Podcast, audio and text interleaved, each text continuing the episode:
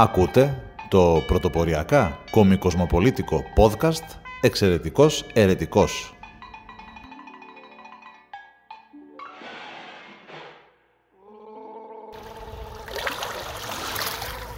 Από το Καραμπουρνάκι Θεσσαλονίκης για κάθε μπαρμπουνάκι Ιωνίου, Αιγαίου, Πασών, Πελάγων, Λιμνών, Ποταμών και Ωκεανών.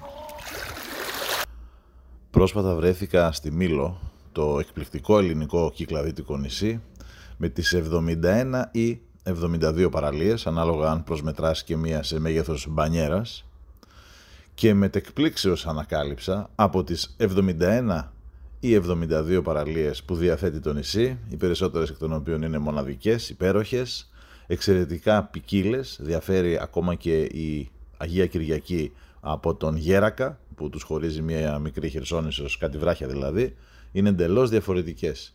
Η έκπληξη συνίσταται, φίλες και φίλοι, στο ότι από τις 71 ή 72 μαζί με την πανιέρα παραλίες του νησιού, μόλις μία είναι οργανωμένη. Εξ αυτού του γεγονότος αποφάσισα να ιδρύσω το κίνημα της ξαπλώστρας. Φίλες και φίλοι, καλώς ήρθατε σε άλλο ένα εξαιρετικός ερετικός, ένα podcast με αλλεργία στο ψέμα και με λατρεία στην αλήθεια. Το θέμα του σημερινού μας podcast είναι η Μήλος και εκπαφορμής της Μήλου διάφορα άλλα που συμβαίνουν στο ελληνικό καλοκαίρι, στα ελληνικά νησιά και στη χώρα μας γενικότερα. Πρόσφατα βρέθηκα ε, μαζί με ένα φιλικό ζευγάρι, τέσσερα παιδιά συνολικά, δύο ζευγάρια, δύο παιδιά, δύο και δύο τέσσερα, τέσσερις μεγάλοι, τέσσερις μικροί. Πήγαμε στη Μήλο. Η Μήλος είναι ένα εκπληκτικό ελληνικό νησί, μοναδικού φυσικού κάλους. Έχει 71 ή 72 παραλίες ανάλογα αν προσμετράς και μία σε μέγεθος μπανιέρας. Και έχει μια πάρα πολύ ωραία χώρα που τη λένε όμως πλάκα, με διάφορα ε, πλακάκια γύρω-γύρω, δηλαδή τις πλάκες, τον τριοβάσαλο, τον πέρα τριοβάσαλο, εν πάση περιπτώσει διάφορες γειτονιές, πολύ γραφικές, άλλες λιγότερο, άλλες περισσότερο. Ο Αδάμαντας ένα πολύ συμπαθητικό ε, λιμάνι και κυρίως όμως βέβαια φημίζεται για τις 71 ή 72 όπως είπαμε μαζί με την Πανιέρα 72 χωρίς την Πανιέρα 71 παραλίες. Και με έκπληξη ανακάλυψα όντας δύο τετραμελείς οικογένειες, άρα ε, τέσσερα παιδάκια ηλικίας κάτω των 10 ετών όλα που θέλουν χειμωνέρο, κουβαδάκια, μπρατσάκια, ε, θέλουν όλα τα comforts λοιπόν, οπωσδήποτε σκιά, γιατί καταλαβαίνετε ότι παιδάκια κάτω των 5 θα πάθουν, θα ανταλαπακιάσουν άμα πάνε για 5 ώρες ε, στον απόλυτο ήλιο.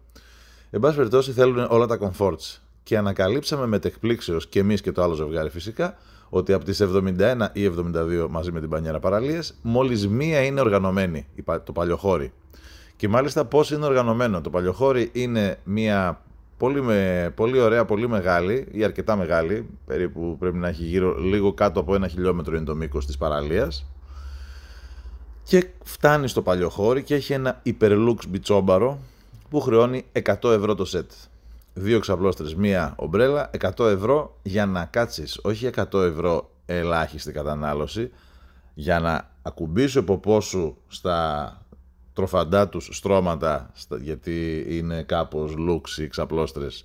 Συνεπώς για να ακουμπήσει ο ποπός στην ξαπλώστρα θέλει 100, με το καλημέρα σας, και μετά ότι πιείς ό,τι φας, εννοείται εξτρά σε αντίστοιχες χρεώσεις, υποθέτω, γιατί τελικά φυσικά δεν κάτσαμε. Το επόμενο beach bar την ίδια υπηρεσία τη χρεώνει 80 ευρώ το σετ. Δυο ξαπλώστες μια ομπρέλα, συν ότι φας πιείς.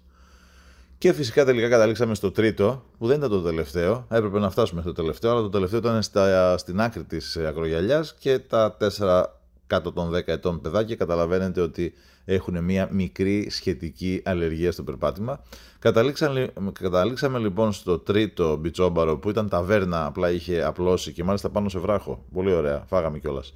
Ταβέρνα το πέλαγο. Να κάνουμε και μια διαφήμιση στον άνθρωπο. Ωραίο μπαρμπούνι που φάγανε τα παιδάκια.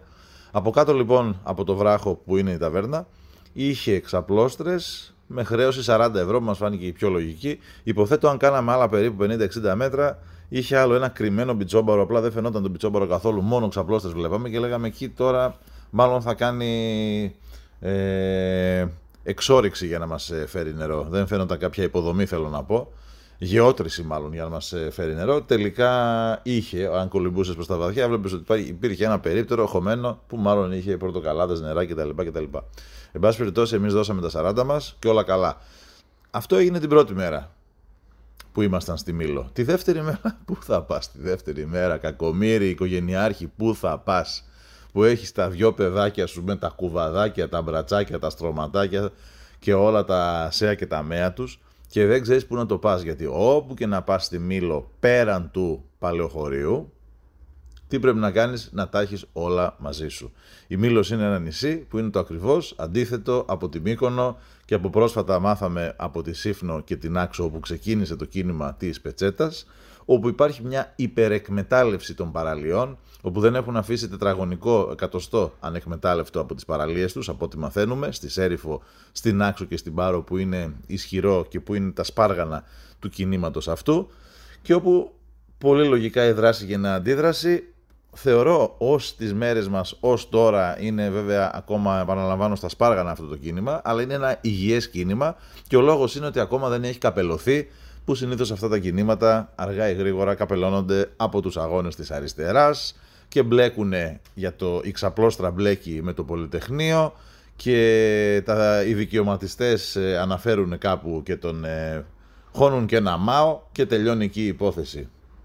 Οπότε αυτό το κίνημα ε, έχει δίκαια, έχει βάση να υπάρχει, ε, διεκδικεί κατά τη γνώμη μου τα αυτονόητα, δηλαδή το δικαίωμα να μπορείς να βάλεις τον ποπό σου πάνω σε μια πετσέτα, σε μια ψάθα, σε ένα καρεκλάκι που έφερες εσύ που το αγόρασες από, από που το αγόρασες και να μην είσαι υποχρεωμένος να σκάς κατοστάρικα κάθε φορά που θες να βρέξεις το νυχάκι σου στην ε, παραλία που μας πρίκησε ο Θεός, μας πρίκησε η φύση, μας πρίκησε όπως μας, όποιος μας πρίκησε, ο Βενιζέλος, όποιος μας έφερε εδώ που μας έφερε την επικράτεια ενώ και έχουμε τόσες εκατοντάδες χιλιόμετρων όμορφων ε, παραλιών οι οποίες θα έπρεπε να ανήκουν σε όλο τον κόσμο. Αυτή λοιπόν, η, αυτό το κίνημα της εξαπλώστρας, όχι αυτό το κίνημα της εξαπλώστρας, συγγνώμη, είμαστε εμείς. Εμείς λοιπόν είμαστε το αντίπαλον δέος, αλλά κατά βάση διεκδικούμε και εμείς το αυτονόητο. Δηλαδή, παιδάκια, οικογένειες με παιδάκια, θα έπρεπε να έχουν το δικαίωμα με σχετικά αξιοπρεπείς συνθήκες και αξιοπρεπείς επίσης χρεώσεις να μπορούν να έχουν τα comforts που θέλουν. Δηλαδή οι νεανίες των 20 και 30 ετών που θέλουν να πάνε να απλώσουν ξαπλώστρα και με ένα δίφραγκο να τη βγάλουν με λιγάλα μέχρι το βράδυ, σαφέστατα έχουν το σχετικό δικαίωμα. Και εμείς όμως που θέλουμε να έχουμε μια ξαπλώστρα, ένα νίσιο που την κεφαλή και την πλάτη μαζί κλείνε, να θέλουμε ένα κρύο νερό την ώρα που το θέλουμε και όχι να έχουμε προνοήσει να φέρουμε το ψυγείο μας με ροδάκια από το σπίτι. Γιατί τα παιδάκια θα θέλουν χυμό, καρπούζι, πεπόνι, ροδάκινο, σαντουιτσάκι και ό,τι άλλο τους έρθει. Που η στην παρόδο το καταδικάζω αυτό, δηλαδή στην παραλία θα έπρεπε να μάθουν τα παιδιά ότι δεν είναι η παραλία σούπερ μάρκετ. Η παραλία έχει νερό, χυμό, συγκεκριμένο χυμό, ό,τι φέραμε μαζί μας ή ό,τι έχει το κατάστημα και ένα ή δύο σνακ. Δεν θα έπρεπε κάθε φορά που ένα παιδάκι θέλει τα λέει 0% χωρίς ζάχαρη, γεύση barbecue, να χωρίς ε, αλάτι, γεύση barbecue. Αυτή είναι η δικιά μου. Θέλει χωρίς αλάτι, γεύση δεν ξέρω τι, ε, κεράσι, πατατάκια. Ε, θα έπρεπε λοιπόν να μάθετε ότι άλλο, το, άλλο η ταβέρνα, άλλο το mini market, άλλο η παραλία. Η παραλία προσφέρει δροσιά, προσφέρει αναμουδιά για να παίξεις, νερά για να κολυμπήσεις, κατά γάλανα, δεν το συζητάμε, η Μήλος πρώτη και αν όχι πρώτη, γενικά οι κυκλάδες και γενικά όλη η χώρα, αλλά αυτό το αναφέρουμε αργότερα.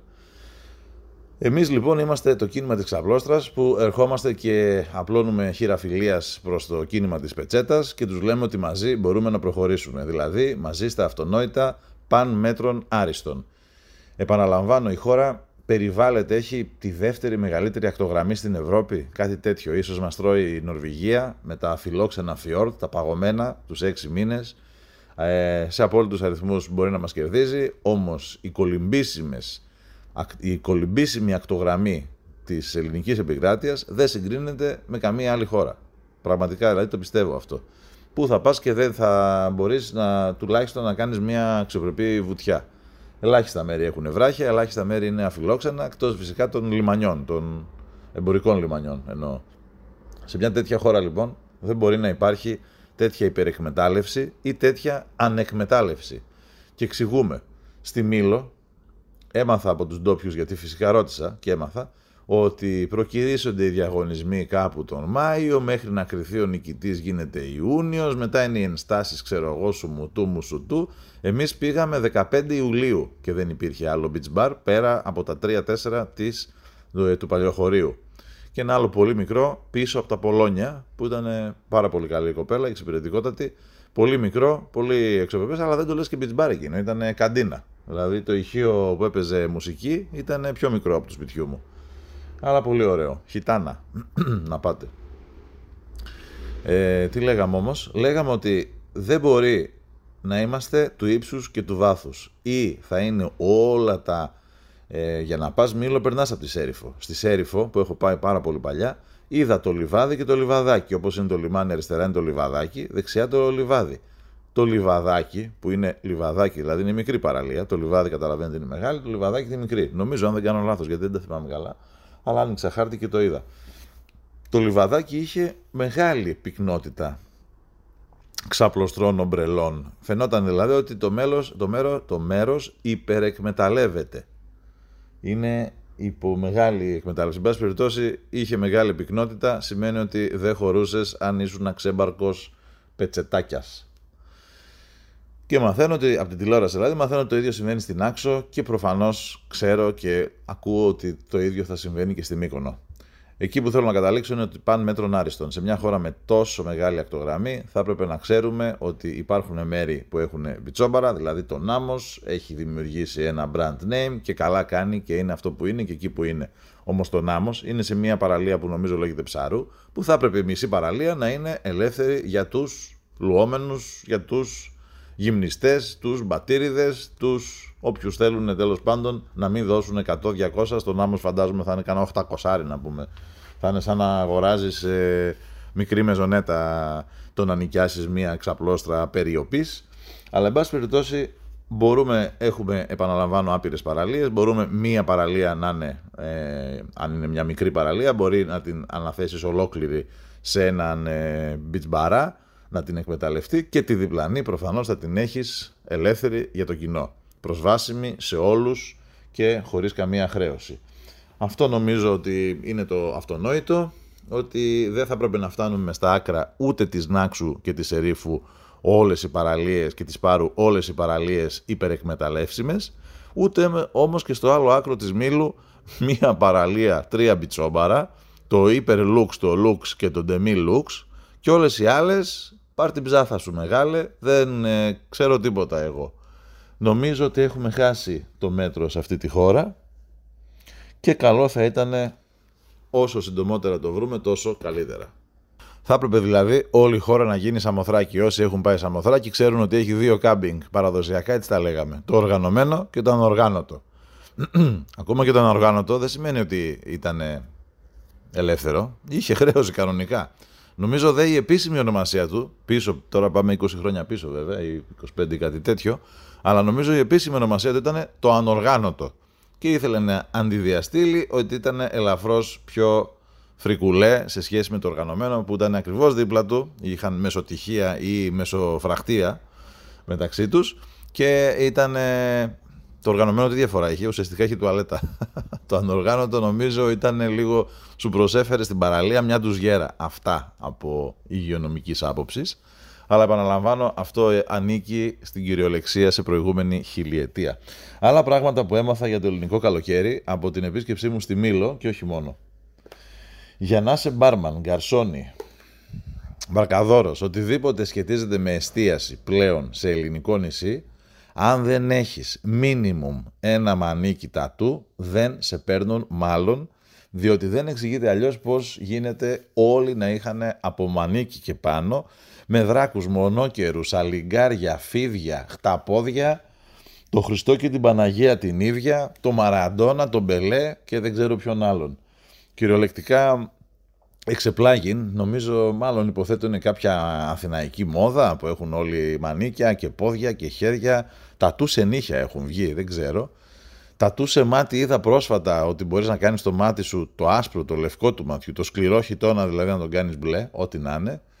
Και εν πάση περιπτώσει θα γελάσουμε πάρα πολύ όταν όλα αυτά τα παλικαράκια και οι κοπελίτσες, οι σφριγιλές και τα παλικαράκια τα, τα τούμπανα όταν ε, κάποια μέρα λίγο κρεμάσουν, λίγο φαρδίνουν και λίγο έτσι ξεφουσκώσουν, ε, έχω μεγάλο ενδιαφέρον ε, να δω ε, τους δράκους ε, να γίνονται καμιλοπαρδάλεις και τα φίδια να γίνονται σκουλικάκια. Θα δείξει.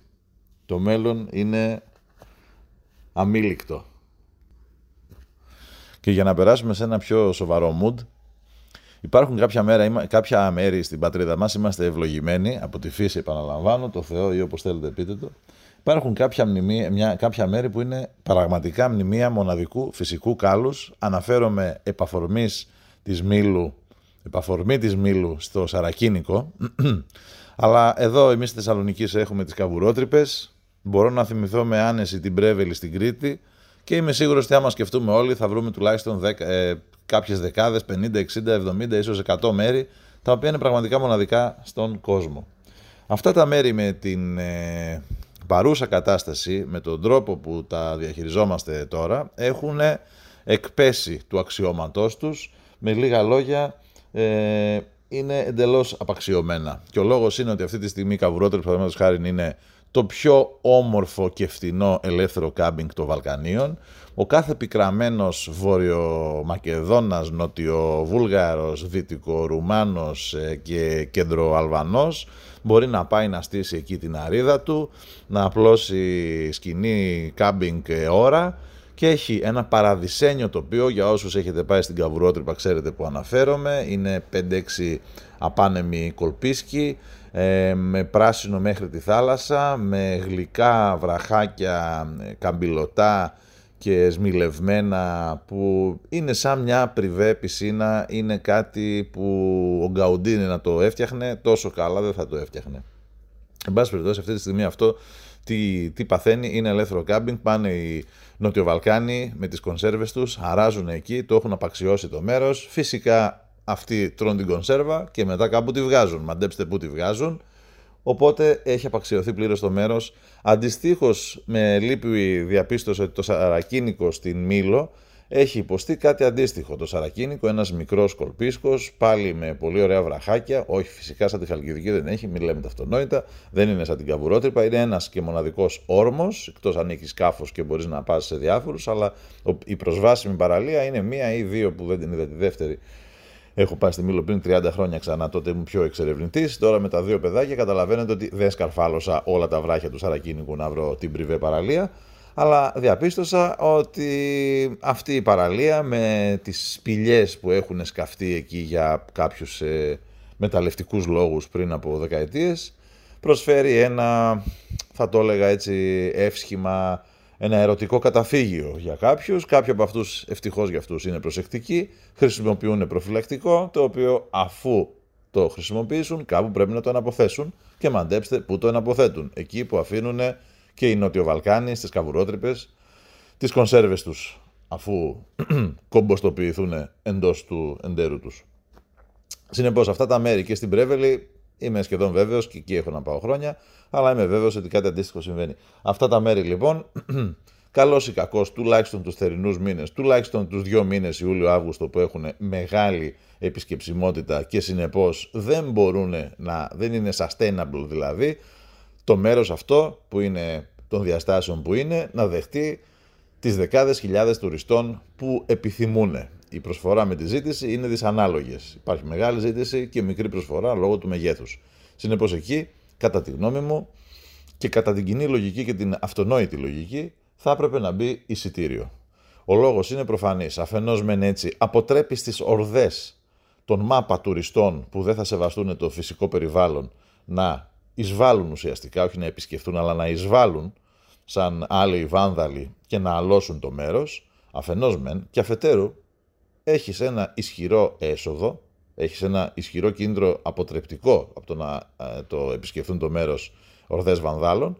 Και αφετέρου έχεις δημιουργήσει ένα έσοδο. Θα μου πεις και τι θα τα κάνεις τα λεφτά. Λεφτά είναι, ξέρω εγώ τι θες τα κάνεις. Μειώνεις το χρέος το εθνικό. Είναι τόσο ωραίο το μέρος που πραγματικά ο άλλος και 10 ευρώ και 15 να του βάλεις θα τα πληρώσει.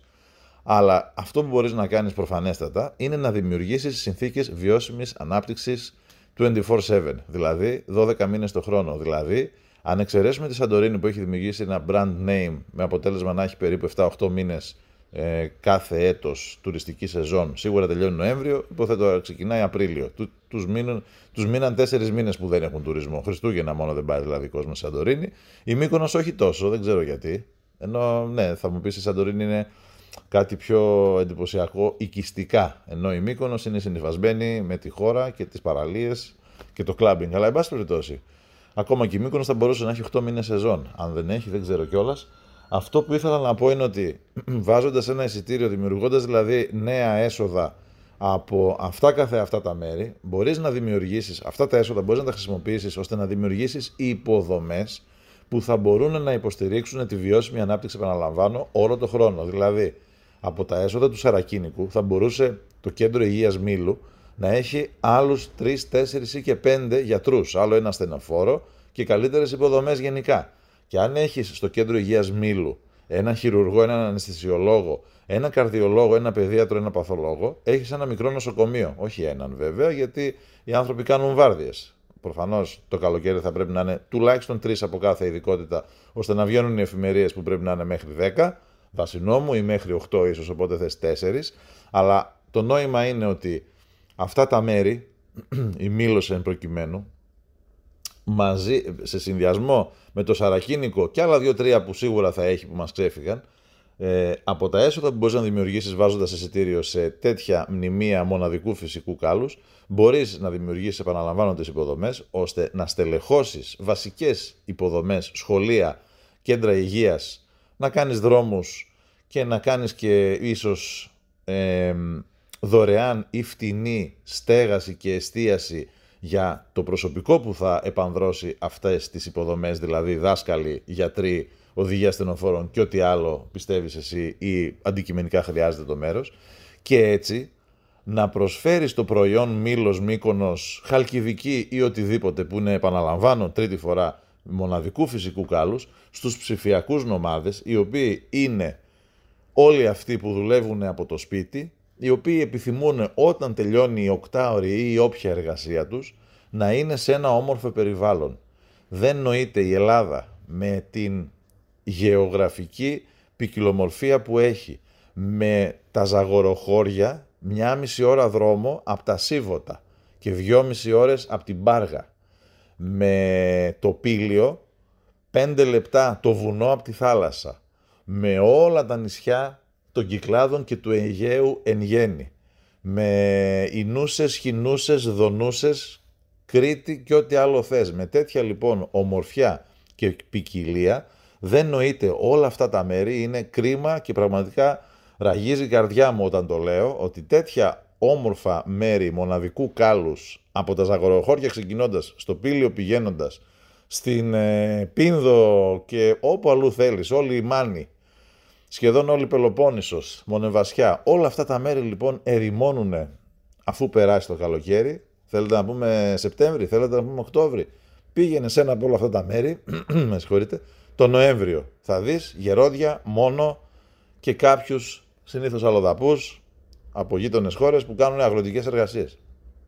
Αυτό είναι κρίμα και κρίμα που μαραζώνουν αυτά τα μέρη, επαναλαμβάνω, γιατί θα μπορούσαν εύκολα να προσελκύσουν νέο πληθυσμό, όχι από την Ελλάδα, από το διεθνές ακροατήριο, από τη διεθνή πελατεία, κλιαντέλ που μπορούν να έχουν. Δηλαδή ο Νεοϊορκέζος, ο Τωρινέζος, ο Τοροντέζος και ο Σίδνεϊανός δεν νομίζω ότι θα τους χαλούσε να κάνουν εξ αποστάσεως την ψηφιακή τους εργασία και μετά να πίνουν καφέ στο λιμάνι της Σίμης, της Τήλου ή σε ένα παρθένο δάσος ε, βάλτε εσείς το μέρος, να μην ξαναπώ εγώ ζαγαροχώρια ή στην Καστάνιανη από όπου είναι η φιλενάδα μου και που μας έχει φιλοξενήσει πολλές φορές η Χριστίνα και τα μαστοροχώρια είναι αυτά πάνω από την Κόνιτσα λίγο πριν την Πυρσόγιανη στο Τριεθνές Ελλάς, Αλβανία, Βορειομακεδονία Μια τόσο ωραία χώρα είναι κρίμα να μαραζώνει. Αυτό είναι το νόημα και αυτό να συγκρατήσετε. Και αφού λοιπόν εμείς δεν μπορούμε να το συντηρήσουμε αυτό το σύστημα, μπορεί να αυτοσυντηρηθεί το σύστημα. Βάλε εισιτήριο στην καβουρότρυπα και κάνε τη Σάρτη και τη Σικιά κέντρο του κόσμου για 12 μήνες το χρόνο. Βάλ τους εκεί. Αυτοί είναι ψωμολισάνε για όμορφη παραλία. Και άμα δουν αυτό, θα καταστραφεί το brand name της Καραϊβικής. Σαν τη Χαλκιδική δεν έχει, κάντος στα εγγλέζικα, like Καλκιδική nowhere else, και θα σου έχει, θα έχεις εκεί μόνιμη ανάπτυξη. 12 ε, μήνες το χρόνο ή έστω 8 από τους δύο που είμαστε τώρα, Ιούλιος, Αύγουστος, πας 1 Σεπτέμβρη, είσαι μόνος σου. Ωραία. Δεν υπάρχει ο μήνας που τρέφει τους 11. Δεν υπάρχουν οι δύο μήνες που μπορούν να θρέψουν τους 10. Ίσως υπάρχουν οι 6, ισορροπία. Το είπαμε και πριν, πάνε μέτρων άριστον. Υπάρχουν οι 6 που μπορούν να θρέψουν τους 6. Στους 5 με 7 έχεις πρόβλημα. Οι 4 που θα θρέψουν τους 8 σίγουρα δεν υπάρχει, εκτός αν μετελαχίστων εξαιρέσεων, εν πάση περιπτώσει. Εσεί φτάσαμε το 25 λεπτό, δεν ήθελα να μακρηγορήσω τόσο πολύ. Η αφορμή ήταν η Μήλος. Η αιτία και το νόημα ήταν η βιώσιμη ανάπτυξη 24-7. Και ένα τελευταίο σχόλιο, αυτό που με ενοχλεί πάρα πολύ, γιατί τώρα είναι σε έξαρση το φαινόμενο που ξεκινήσαμε, το φαινόμενο της πετσέτας και το δικό μας το κίνημα της ξαπλώστρας, που έχουμε να τίνουμε χειραφιλία, είπαμε, για να γίνουμε ένα, ξαπλώστρα πετσέτα ποτέ νικημένη ή κάπως έτσι, θα το δουλέψουμε λίγο το συνθηματολογικό μας. Με ενοχλεί δήμαρχοι να βγαίνουν και να κάνουν σχολιασμό. Με ενοχλεί υπουργοί να βγαίνουν και να κάνουν σχολιασμό. Οι υπουργοί και οι δήμαρχοι ασκούν διοίκηση. Δεν είναι σχολιαστές. Σχολιασμό μπορώ να κάνω εγώ, μπορεί να κάνω οποιοδήποτε πολίτης, οι δημοσιογράφοι, ε, τα social και η τηλεόραση. Οι δήμαρχοι και οι υπουργοί και οι βουλευτές δεν είναι εδώ για να μας πούνε το σωστό, είναι να υπάρχουν ελεύθεροι χώροι. Ναι, εγώ το ξέρω αυτό, αλλά εσύ πρέπει να το κάνεις. Είναι πραγματικά προσβολή στην νοημοσύνη μας, δήμαρχοι και βουλευτές και η άρχουσα τάξη εν γέννη να βγαίνει και να ασκεί κριτική στα δικά τους πεπραγμένα ή μη πεπραγμένα. Νομίζω ότι αυτό υποβαθμίζει την, ε, την νοημοσύνη μας και είναι μια προσβολή στα μούτρα μας, οπότε κόφτε το. Αν είσαι δήμαρχος, σε ρήφου ή πάρου ή δεν ξέρω τι, έπρεπε ήδη να έχεις κάνει τα δέοντα προκειμένου να υπάρχει ελεύθερη πρόσβαση τουλάχιστον στο ίμιση των παραλιών είτε σε έκταση είτε σε απόλυτο αριθμό. Αν είσαι δήμαρχος Πάρου και όλες σου οι παραλίες είναι κατηλημένες με ξαπλώστρες υπερλούξ και κατασκευές οι οποίες είναι λίγο ή πολύ παράνομες, τότε το πρόβλημα είναι δικό σου. Δεν μπορεί εσύ να ασκείς κριτική σε σένα. Γιατί τότε προσβάλλεις τη δική μου νοημοσύνη και τότε εγώ τα παίρνω κράνα. Και βγαίνω και σε κράζω δημοσίως. Αυτά τα ολίγα περί δημάρχων και τα παράπονα στο Δήμαρχο που λέμε, ε, αυτό κάνω και εγώ, τα παράπονα στο Δήμαρχο. Σας φιλώ πολύ, βιώσιμη ανάπτυξη για όλους και ελεύθερη πρόσβαση σε όλες τις παραλίες και στις παραλίες που πραγματικά αξίζει να πληρώσεις, πληρώστε για να τις δείτε. Σας φιλώ, εξαιρετικός, ερετικός, κάτω από μισή ώρα, τα πάμε όλα. Ευχαριστούμε που μας ακούσατε και μείνετε συντονισμένοι. Γεια σας!